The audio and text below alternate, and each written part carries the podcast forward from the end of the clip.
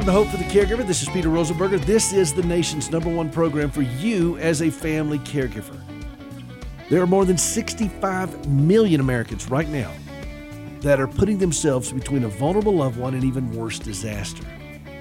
Maybe it's an aging parent. Maybe it's a special needs child. Maybe your loved one had some type of traumatic event or has some type of disease that has impaired them. Maybe it's mental illness. Maybe it's addiction. Maybe it's alcoholism. Whatever the chronic impairment, there's always a caregiver.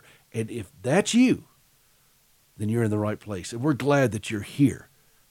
This program is specifically designed to speak to the troubled heart of the family caregiver.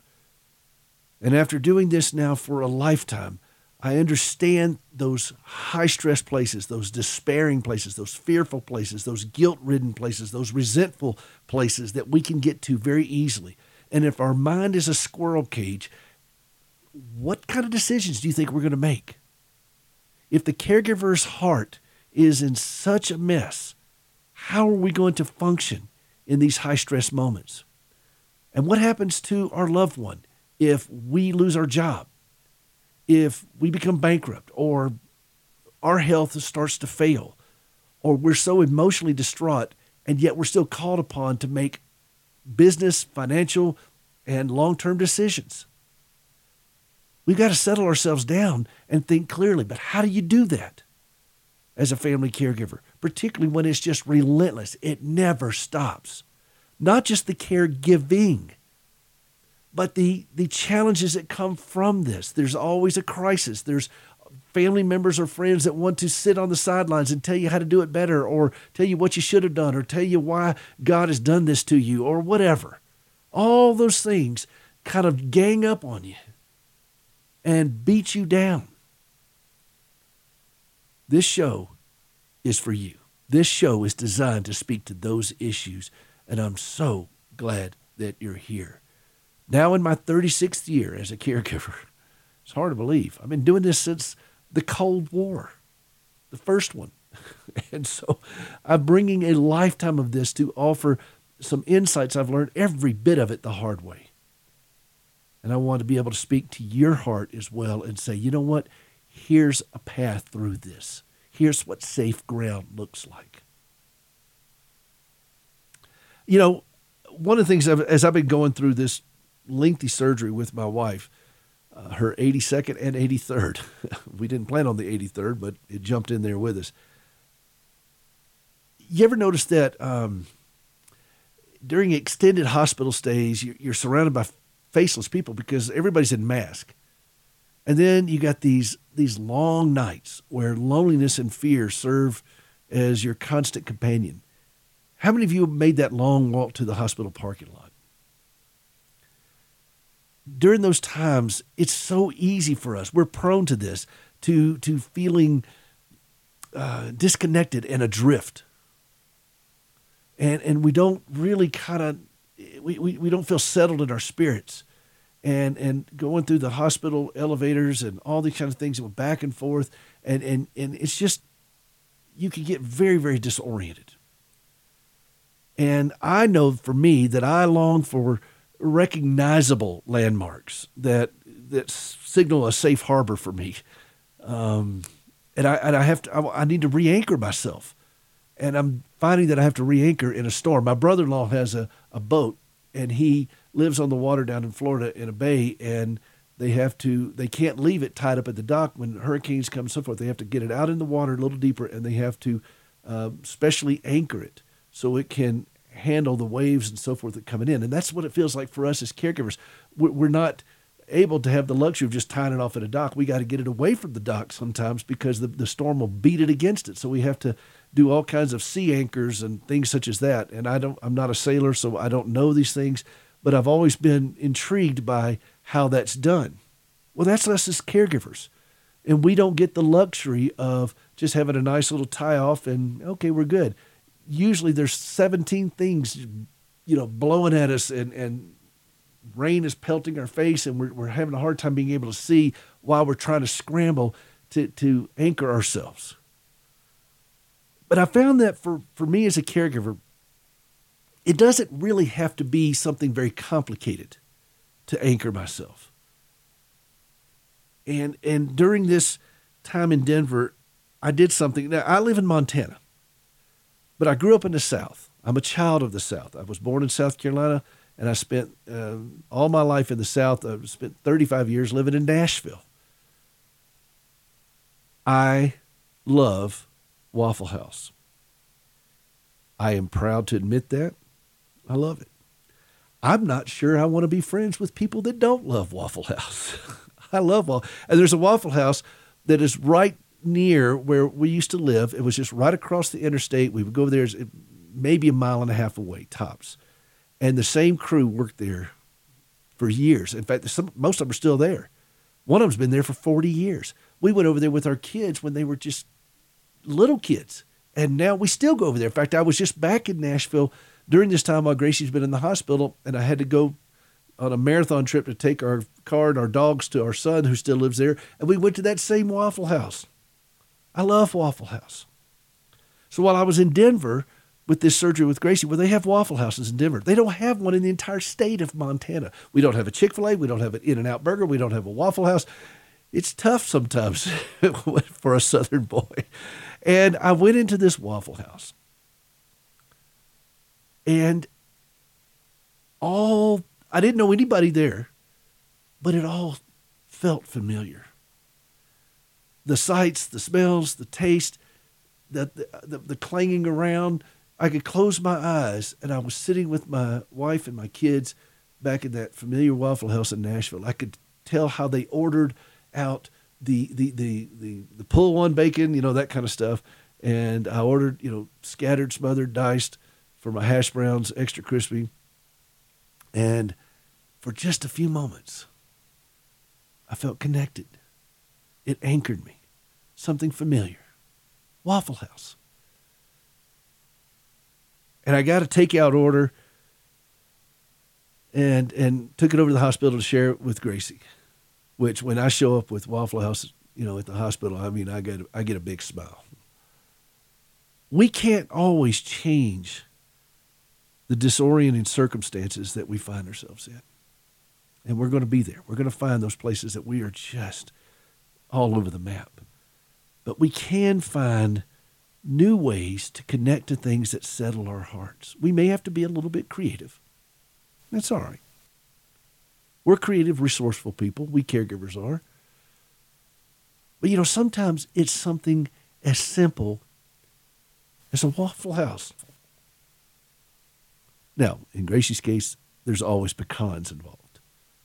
I mean, how many of you all like to go to Waffle House and get one with pecans. Now Gracie likes it with pecans and chocolate chip. Uh, it's it, by the time she's done with it, it's more of a cake. But that's what she likes. But I I I I can't explain it any better than that. That I just went in there and during all the unsettledness, I just went into a Waffle House, and it felt like home. It felt comfortable. It felt like I was connected. Trace Atkins, you know, the country, he's got that big old deep voice. And uh, I really like him a lot. He's, he seems to be a great guy. I don't know him, but uh, I really like him a lot. Uh, his music and just what I've seen of him. But he had a great quote. He said, I've always loved Waffle House. I try to imitate him. I've always, I can't do it. I can't get down that low. He's down in the basement. He said, I've always loved Waffle House. It's been like an oasis in the desert many times late at night after one of my concerts. Isn't that a great quote? What can you find in your life right now, in whatever craziness is going on, that settles you down, that just connects you? Maybe it's something as simple as a Waffle House. Maybe it's a park that you like and you just need to stop by and just sit there for a moment. I looked at the the geese. There's a lot of them there at the hospital, and they were they're hanging out, and I just sit and look at them for a few minutes. Whatever it is, find something that connects you and settles your heart down. This is Hope for the Caregiver. This is Peter Rosenberger. We'll be right back. There's more to go. Hi, this is Steve Tybor with Eight Days of Hope. As many of you know, Hurricane Ida devastated Louisiana in August, making landfall as a Category 4 hurricane, leaving thousands of families in need of hope. Do you know it's been three years since Eight Days of Hope deployed on a rebuilding trip where we help hundreds of families rebuild their homes for free? But today I've got some exciting news. We're announcing that Eight Days of Hope 17 is going to take place in Laplace, Louisiana from April 9th through the 16th, bringing hope to those who are feeling hopeless. We're going to be doing roofing and drywall, painting, and so much more. If you'd love to use your gifts to serve those in need, go to our website, 8daysofhope.com. As always, it's free to volunteer with us. Food and lodging are provided. And again, if you're looking to be the hands and feet of Jesus, join us in April when we go to Laplace, Louisiana during 8 Days of Hope 17. Again, for more information about this outreach or any arm of the ministry, go to 8daysofhope.com. That's 8daysofhope.com. It gives an impetus to share your faith when you think you've got answers to objections that you expect people to bring up. The American Family Studios video series Intro to God's Revelation, featuring Dr. Richard Howe, shows how God has revealed himself in nature and his word, and how we can rightly understand what God has said. These truths are just a part and parcel of the Christian life. It isn't just for the professional clergy. Learn the fundamentals of how to approach and understand the Bible in an age of skepticism. This six week video curriculum is perfect for your Sunday school class or study group, and it can prepare you to give a defense of God's Word and how He speaks to us in nature. Knowing whether and how God communicates is a safeguard against false claims about God communicating. Intro to God's Revelation, DVDs and workbook are available for purchase at afastore.net or call 877 927 4917.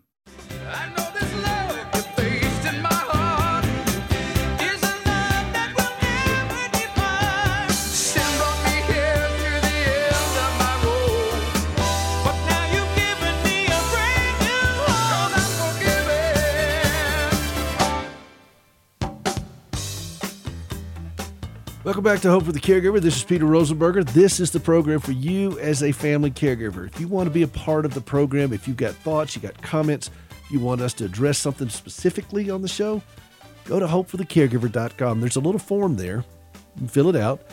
And if you want me to even call you from the program, put your number in there and we'll do the best we can with that. But we'll certainly talk about uh, what's on your heart and address it to the best of our abilities. Hope for the caregiver com. This program is for you as a family caregiver. Please take advantage of it. I love what we get to do here, and I didn't have anything like this, and, uh, and there really is still no other program like that. This is the program. This is the show for the family caregivers. Other places may give you tips and so forth. I don't do tips. Uh, not very often. I speak straight to the heart of a caregiver to help us settle down a little bit so that we can live a calmer, healthier, and dare I say it, a more joyful life. I'm going to step over to the caregiver keyboard here for a moment, and I'm going to play a song. You know how much I love these hymns. Let me tell you, first off, let me tell you about this guy. His name is Dr. Ray Palmer. You ever heard of him? You ever heard of Dr. Ray Palmer? Um, he was back in the uh, in the 1800s, and he wrote this poem and he took it to this guy named Dr. Lowell Mason. Now, Ray Palmer had his doctorate of theology. Lowell Mason had his doctorate in music. And Lowell Mason's called the father of American church music. Now, he wrote a lot of great hymns that you probably know Nearer, my God, to Thee, uh, Blessed be the tie that binds. Uh, when I survey the wondrous cross, Isaac Watts wrote that lyric, but Lowell Mason wrote that amazing tune. Da, da, da, da, da, da, da, da, da. I mean, it's just, it was kind of, it was, um, it was kind of a, uh, an American tune kind of thing that he adapted for that song. And when Lowell Mason heard, uh, he, he, Ray Palmer gave him the lyrics. I mean, gave in his little notepad. Um, he had a leather notebook or something, and he gave it to him, and he took it home, and he looked at it, and he was like so moved, and he went and wrote this tune, which is called Olivet, and it's the only tune that has accompanied these amazing lyrics. And so I wanted to play this for you today to present this hymn as something that can sustain you during some difficult times, to speak to your heart. You all know how much I love the hymns, and I get so many letters and emails and text and phone calls from you all about how much you love them. This audience loves hymns. And so I want to continue to reinforce how important they are to us as caregivers. There's text that that has dust on them in churches all over America that people are just ignoring. But they have such a wealth of riches to sustain us during some some very difficult times. Listen to this lyric right here. While life's dark maze I tread, and griefs around me spread, be thou my guide. Bid darkness turn to day. Wipe sorrow's tears away nor let me ever stray from thee aside. Does that sound like something that you've cried out in your caregiving journey?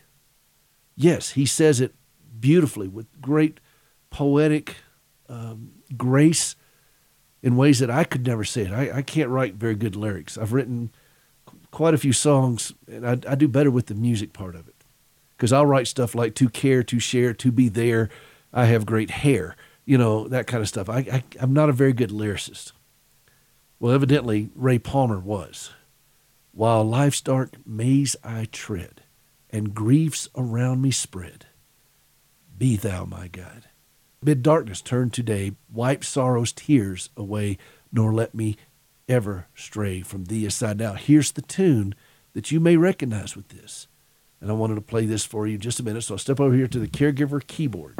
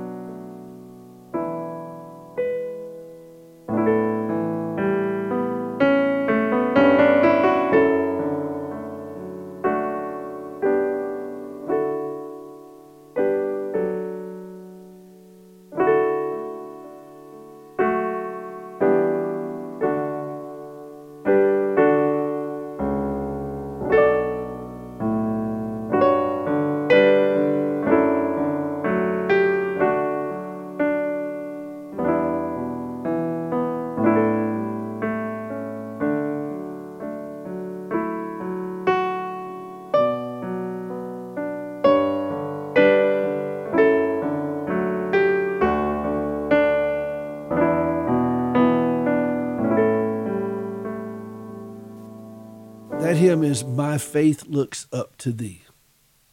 And it's such an amazing tune. Thou Lamb of Calvary, Savior divine, now hear me while I pray. Take all my guilt away. Oh, let me from this day be wholly thine. May thy rich grace impart strength to my fainting heart. How many of you all feel like you have a fainting heart today? If you've been a caregiver for any length of time, you understand that concept, my fainting heart. But he says, my he says, May thy rich grace impart strength to my fainting heart, my zeal inspire. Does your zeal need inspiration? As thou hast died for me, oh, may my love to thee, pure, warm, and changeless, be a living fire. Well, Dr. Palmer really, he hit it out of the park with this one. And the last verse as well. Listen to this. When ends life transient dream, when death's cold sullen stream shall over me roll, blessed Savior, then in love, fear and distrust remove, oh, bear me safe above a ransomed soul.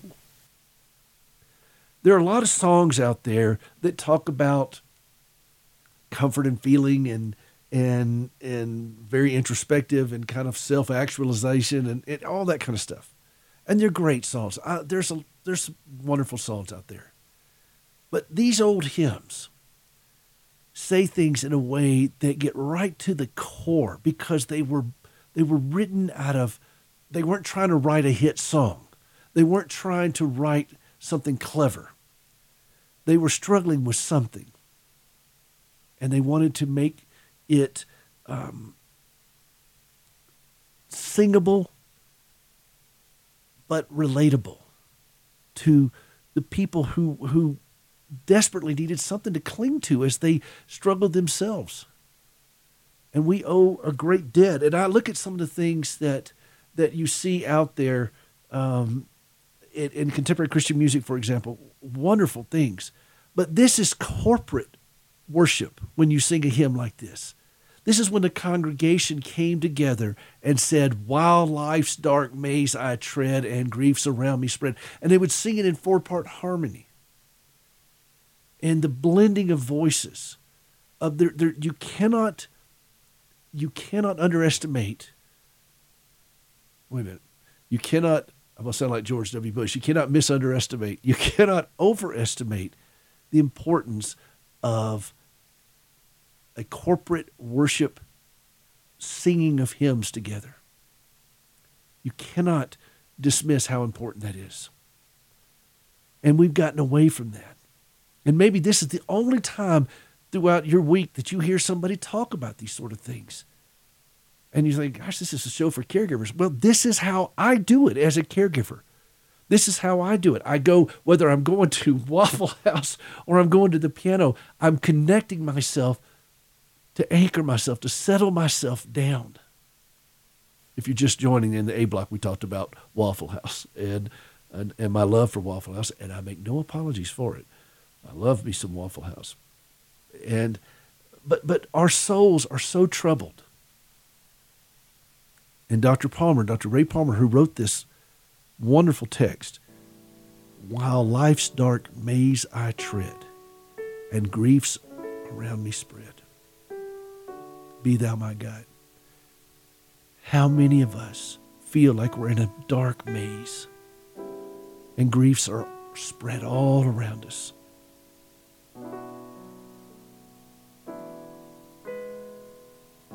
We understand that as caregivers, don't we? Bid darkness turn today, wipe sorrow's tears away, nor let me ever stray from thee aside anchoring ourselves. And if you go back and look in Psalms when David cried these things out, very similar to these kinds of thoughts and these kind of sentiments that he's feeling. Jeremiah did the same thing, but they would constantly remind themselves where safe ground is, where safe harbor is. Remember, we talked about that in, in the last block of, you know, when, when you're trying to anchor yourself in the midst of a storm and settle yourself down so that you can think clear, so that you can be a little bit more in tuned, so that you can better speak into the craziness that we find ourselves in as caregivers. My faith looks up to thee, thou Lamb of Calvary. I love this hymn, and evidently Lowell Mason, who wrote 1,600 hymns at least, the father of American church music. And a lot of times, if you notice in the hymnal, they'll have this text with a particular tune, and they'll do it several different tunes with that text. This text of My Faith Looks Up to Thee and this particular tune that Lowell Mason wrote were never used for anything else. It just, it just hand in glove. They were made for each other because this very elegant, stately melody that says this beautiful lyric My faith looks up to thee, thou Lamb of Calvary. Savior divine, now hear me while I pray. Take all my guilt away. Oh, let me from this day be wholly thine. I don't know who needed to hear this today, but I know I needed to hear it. And I go to the piano and the keyboard and I play these songs for myself to strengthen my own heart. When Gracie and I are in the hospital, these are the hymns that we sing. And when we're in dire circumstances, this is what we sing. So I wanted to give these to you. My faith looks up to thee. Take a look at it, the hymnal. This is Peter Rosenberger. This is Hope for the Caregiver. We'll be right back.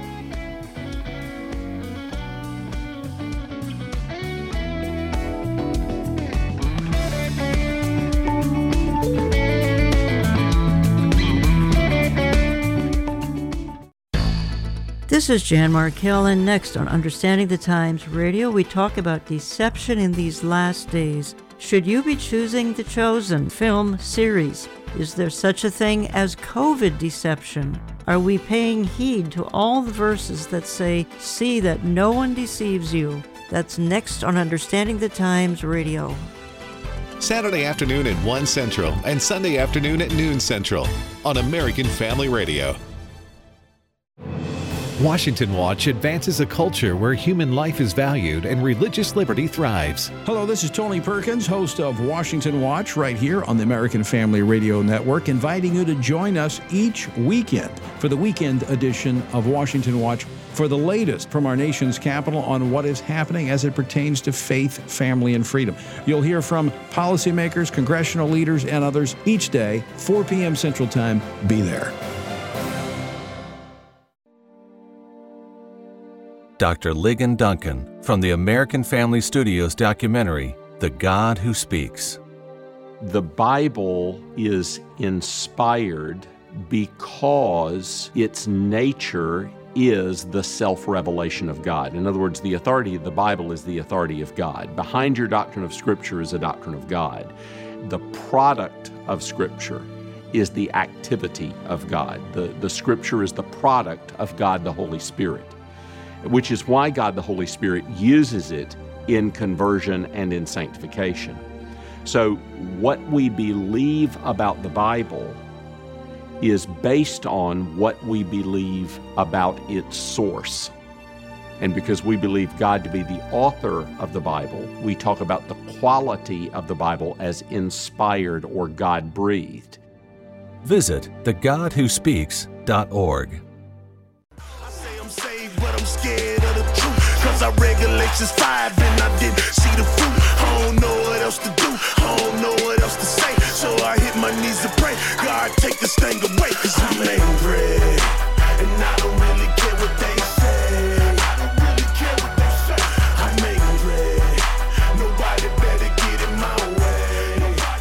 That's Lecrae from his record Rehab the Overdose. That is anger management. And we're going to talk about what that song is saying today. Welcome back to Hope for the Caregiver. This is Peter Rosenberger. This is the program for you as a family caregiver. After last week's program, I got a note from a friend who asked me to talk about lashing out as a caregiver and the anger that comes over us. And we've been talking about, you know, for the last couple of weeks, various hymns that strengthen our hearts, that speak to that fear in us you know, when, when uh, last week we did a mighty fortress, we talked about that spine stiffening song, that that text that that helps us to face these terrible, terrible things that we have to face. And then in the last block, we talked about my faith looks up to thee and, and how it sustains us in these places. But, you know, the, the dark side of that fear is that it produces anger and rage and the shame and all of these things that add to it. You know, you can see um, so much of this on display in our culture, but nowhere was it more visible than what just happened at the Oscars. And you saw Will Smith. At first, he was laughing at the joke that Chris Rock told, if you saw this. And I don't know if that Chris Rock knew that Will Smith's wife had alopecia and she's losing her hair, and this has been a very difficult thing. But they've also had an enormous amount of public conversations about their open marriage and a lot of different things going on with this couple. And if you look at the, the clip of it, you'll see Will Smith is laughing, and then he, he you see the face of his wife, and she looks over at him, and the disapproval that comes up, and that's when he got up to go do what he did, which was assault Chris Rock. Now, I'm not going to get in all the nuances of that, but I think that John Nolte at Breitbart said it best. All those decades, all that work, and then at the very moment of his career triumph, when he gets an Oscar for Best Actor, he drops his pants to reveal a eunuch, the ultimate insecure man, a cuckold who sticks with a woman who serially humiliates him, an insecure bully who takes his public humiliation out on smaller men. And this is what happened. This is that is an exact representation of what happened. He has been serially humiliated by his wife, and she has whatever hold on him or whatever it is. I don't know. But that shame, that rage, all of a sudden just erupted. And he did what he did, and he just absolutely torpedoed his career and his life. Um, and he'll never be the same from this. What about us as caregivers? Now, we don't do this on a public stage like he did. But let's not kid ourselves. Each one of us possess great frustration that seeds in our hearts and turns often to rage. And we lash out. We'll lash out sometimes at our loved ones. We'll lash out at people, other people, or, or a security guard that's that's just wearing us out. Been there, done that. You can read about it in an article I wrote about the TSA. I think what happens is we feel so helpless that. By the way, I wrote the article, not the TSA, just for. But I, when I go into airports, particularly when I'm pushing Gracie in a wheelchair, and I see all the craziness that they make us go through, and and you you just feel it well up within you, and you want to lash out.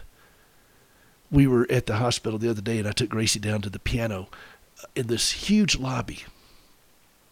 Nobody was around us. I had permission to play the piano in the lobby. I had to audition for it, and we went down there and I was going to listen to her sing. It's the first time she's been out of the room like this. And we, we went down, I pushed her in a wheelchair and she went down and sat by the, the piano there in her wheelchair and she was facing me. We both had on masks. Nobody was anywhere near us. And one of the staff members that there went and told that Gracie was singing. And they came and told us that she could, she wasn't allowed to sing because of COVID. And it puts particles in air. We have to follow the science. Well, now, that same science also is causing a great deal of confusion among some of these people about what a man and a woman is, but we'll have that discussion another time. But the point is, I'm sitting there with this woman who's been in the hospital for two months and singing softly to me through her mask, facing away from not even near anybody. And we can't do it. Now, what do you think that caused me to feel? We do lash out. I didn't lash out. I wanted to. I just got up, closed the piano, walked away. But because I'm getting too old sometimes, but to fight every battle. But I can understand that, and so can you. There are stupid things that hit us, that fly all over us. It seems like we keep our, it together for the big things, but on the stupid things, we lose it.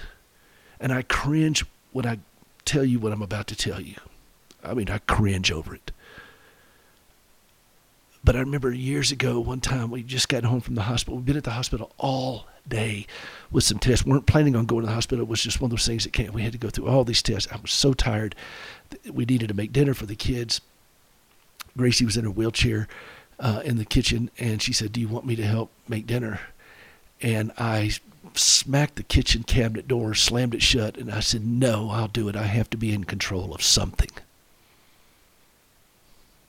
I, I, I cringe to tell you that.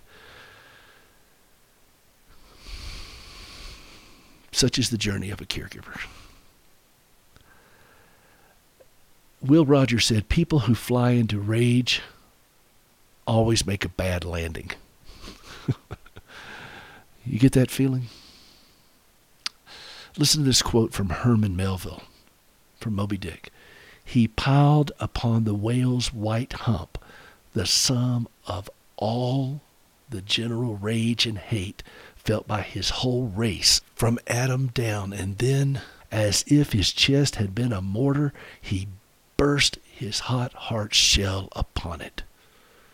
We will fixate upon things and then pile all of our rage on things. And you saw this happen right there in front of the world with Will Smith. The rage he felt at what he was personally going through in his relationship with his wife, he poured it all out on Chris Rock in front of the world.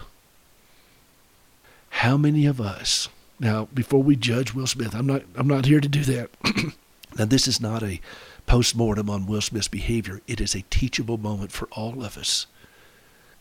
because we all live with fear and shame and guilt. And that stuff's going to come out as rage if we don't deal with it. So I appreciate this suggestion from my friend that we talk about this very, very difficult issue. And I appreciate this song from Lecrae. Listen to these lyrics. I'm angry and I don't really care what they say. I'm angry. Nobody better get in my way. I'm angry. I'm fighting. I'm busting. I'm popping. I'm caught up in a rage. Man, somebody better stop me. I'm angry. I'm hating. I'm pushing. I'm shoving. Somebody better get me because I'm about to do something. I'm angry. And I, I listen to this verse. Been up all night, got me feeling weak. No sleep on the first day of a long week. I guess I'm still in school. These people testing me for disrespecting me. I will respond aggressively. A long day, short fuse, in the worst mood, my temper red hot. Does that describe you as a caregiver? It certainly describes me as a caregiver at many times. And there are times when the fear in me and sometimes the shame and the guilt well up so powerful it just comes I can't see straight. You can't be a caregiver for any length of time and not go through this. So what do we do? How do we deal with this? Well, let's go back to Scripture. James 1 19 through 20. My dear brothers and sisters, take note of this. Everyone should be quick to listen, slow to speak, and slow to become angry, because human anger does not produce the righteousness that God desires. Now, there are things in this world and things in our life that are worth getting angry about, but not raging about. And there is a proper place for this. I think it was more than acceptable for Will Smith and his wife to feel a bit of anger about being poked fun of, like Chris Rock did. He's made fun of people for a long time. It's a good thing they didn't go to a Don Rickles show. But I think there's there's always an opportunity to feel a bit of indignation. But how we act on it is different. And as caregivers, we have to understand we are already at the breaking point. On any given day, we are tired, we are weak, we are frustrated. Just like it says in that song that Lecrae, you know, been up all night and feeling weak. This is the way we are as caregivers. You know, but anger is one thing. Rage is another. Uncontrolled, unreasonable rage. And this is where we as caregivers must guard our hearts. Look at this scripture from Ezra 9 6.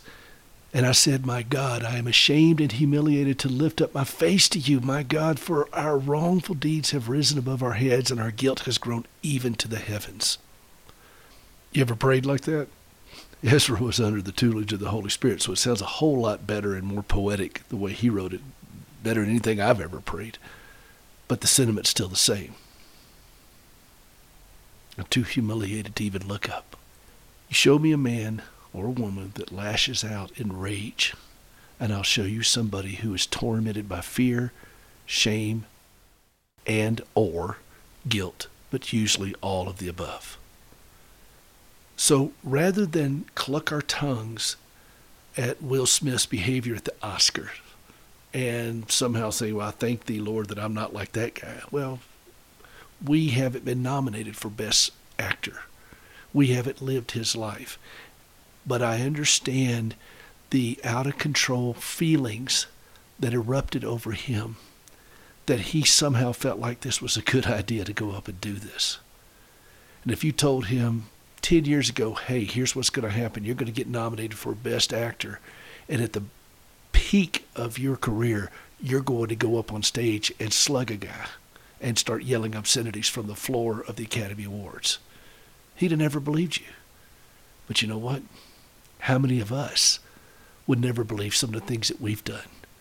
So let's just learn from this and let's explore this together. Let's go deeper into this. What do we do with all these feelings in us? How can we confront them so that no matter what happens with our loved one, with the TSA, with some guy that comes and doesn't want us to sing at the piano, whatever stupid stuff we got to deal with, that we do not lash out This is something we can explore as believers. It is right there in Scripture, and we're going to talk about this when we come back. This is hope for the caregiver, the belief that we can live calmer and healthier, and dare I say it, more joyful as a caregiver. This is Peter Rosenberger. We'll be right back.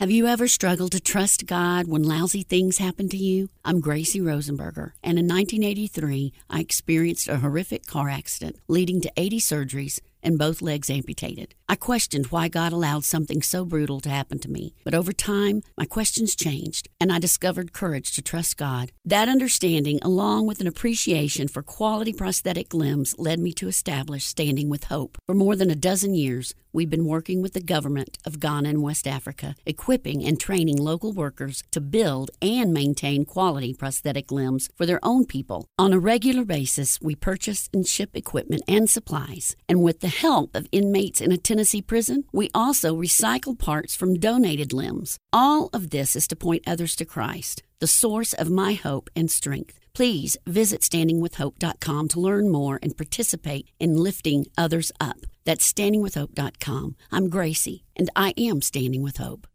The Bible teaches us to count it all joy when we face trouble or persecution. How can we find real joy in times of trouble? Hello, I'm Sam Rohrer with another Stand in the Gap Minute. This week we've looked at the persecution that we should expect as believers and how to respond to it. But James 1 2 adds that we're to count it all joy. But why? Well, the verse adds that the testing of our faith produces steadfastness or resilience. When we experience suffering, we build our endurance. Just as exercise builds the strength of our physical body, persecution strengthens our spirit. A workout may not feel like fun at the time, but consistent effort leads to much improvement. In a similar way, consistently facing persecution with joy deepens our faith and makes us more effective in living for God. So don't fear persecution, count it all joy today. Discover more at AmericanPastorsNetwork.net.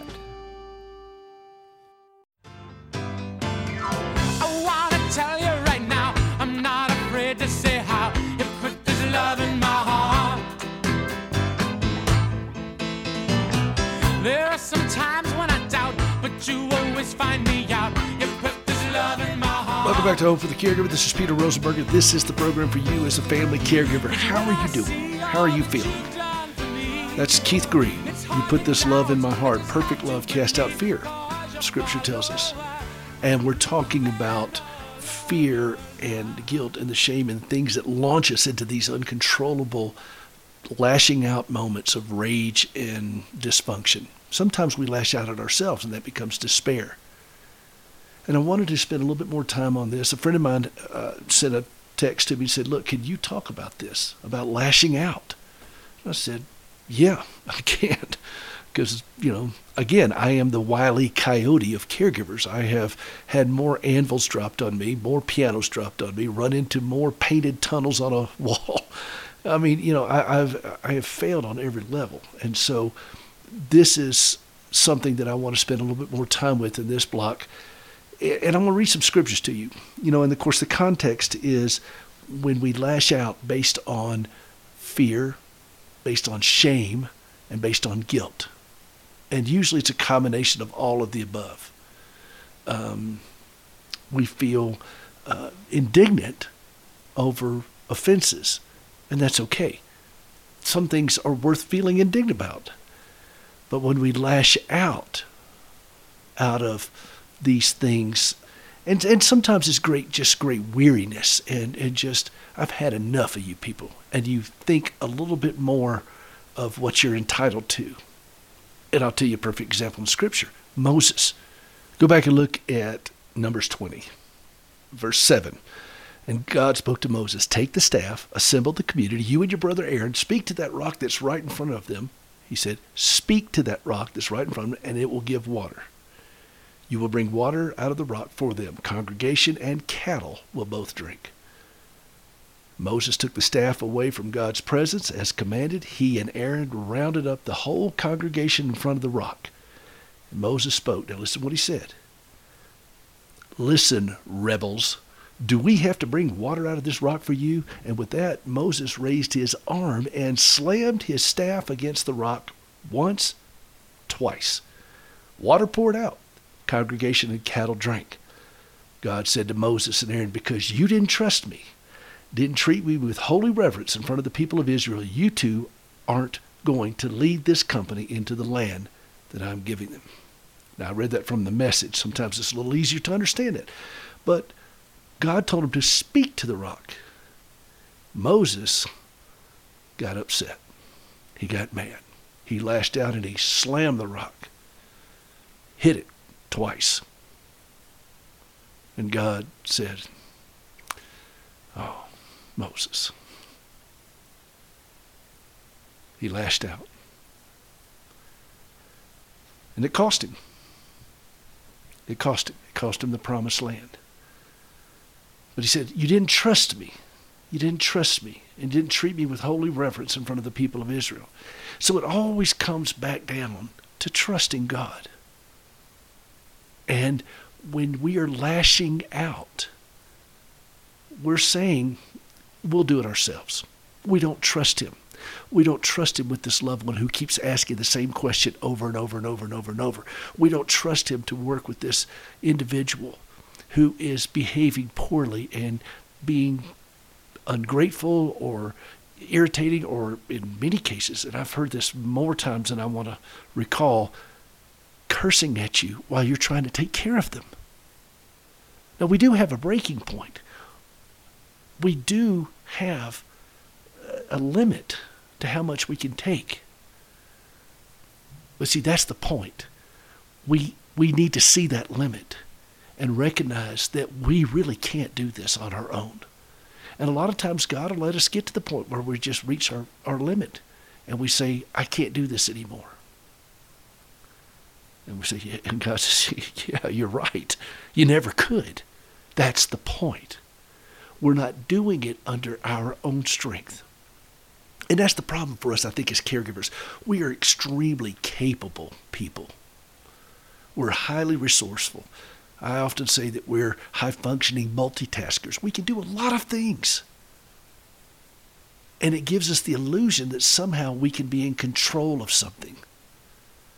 But there's nothing like taking care of somebody with an illness and an impairment and a dysfunction and a disability for a couple of decades to expose how little control you have of anything. And that's when we go to our knees and realize, oh, wait a minute. Do we trust him? Do we trust him? Now, here's, listen to this in Isaiah 50, verse 7. But the Lord God helps me. Therefore, I have not been disgraced. Therefore, I have set my face like flint, and I know that I shall not be put to shame. Do you, do you resonate with that? He helps you, and therefore I have not been disgraced. Do you set your face like flint? This is what we do as caregivers. We get to the point where we realize we cannot do this, and we are trusting in God on this, and we set our face like flint. Instead of your shame, Isaiah 61, there shall be a double portion. Instead of dishonor, they shall rejoice in their lot. Therefore, in the land they shall possess a double portion. They shall have everlasting joy. God is in the business of replacing shame with joy and honor. And that's what the cross is all about. Christ despised the shame of the cross in order that we wouldn't have to experience that. And we can plunge ourselves into that. I sought the Lord, and he answered me. He delivered me from all my fears. Those who look to him are radiant, and their faces shall never be ashamed. Romans 10:1 For the scripture says everyone who believes in him will not be put to shame.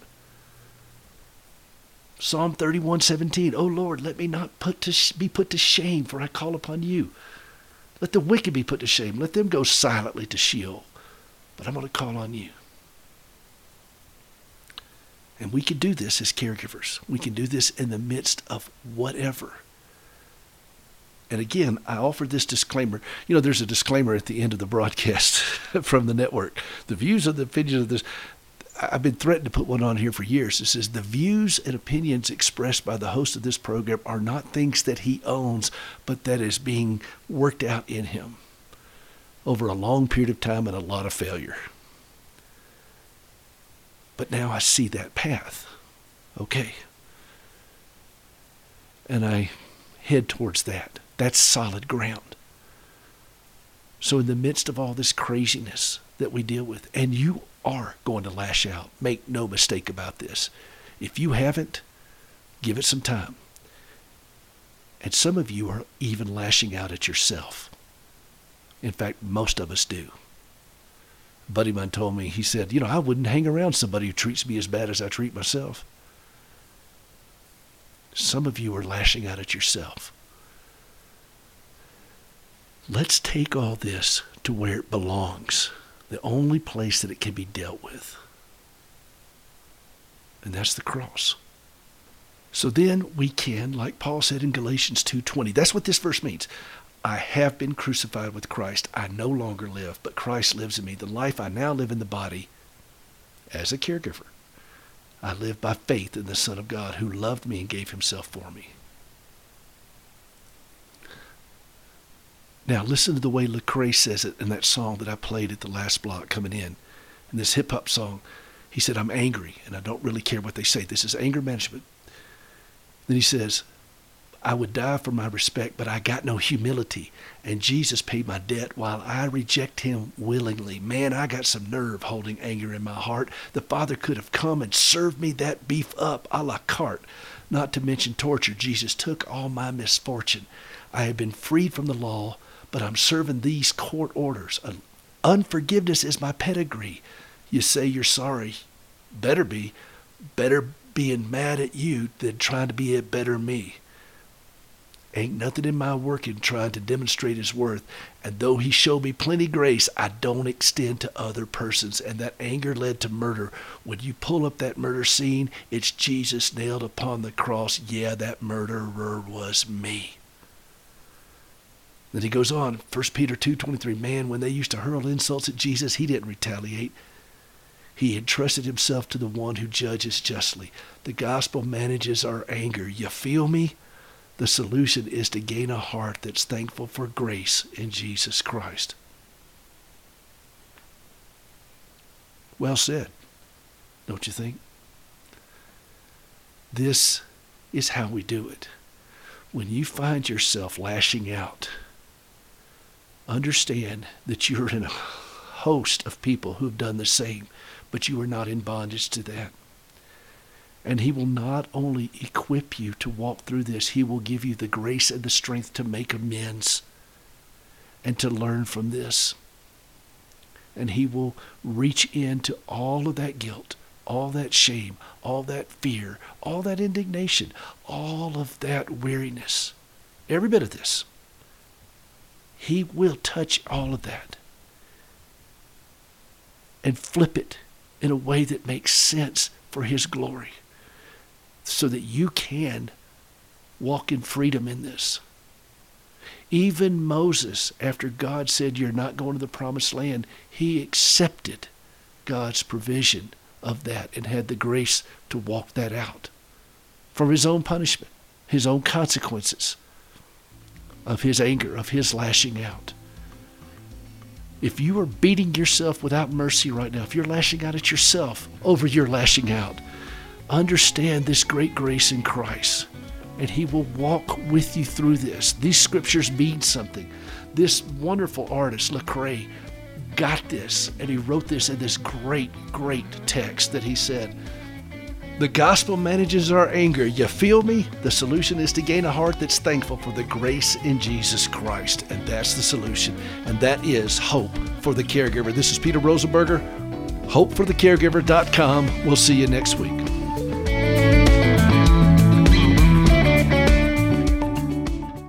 The views and opinions expressed in this broadcast do not necessarily reflect those of the American Family Association or American Family Radio.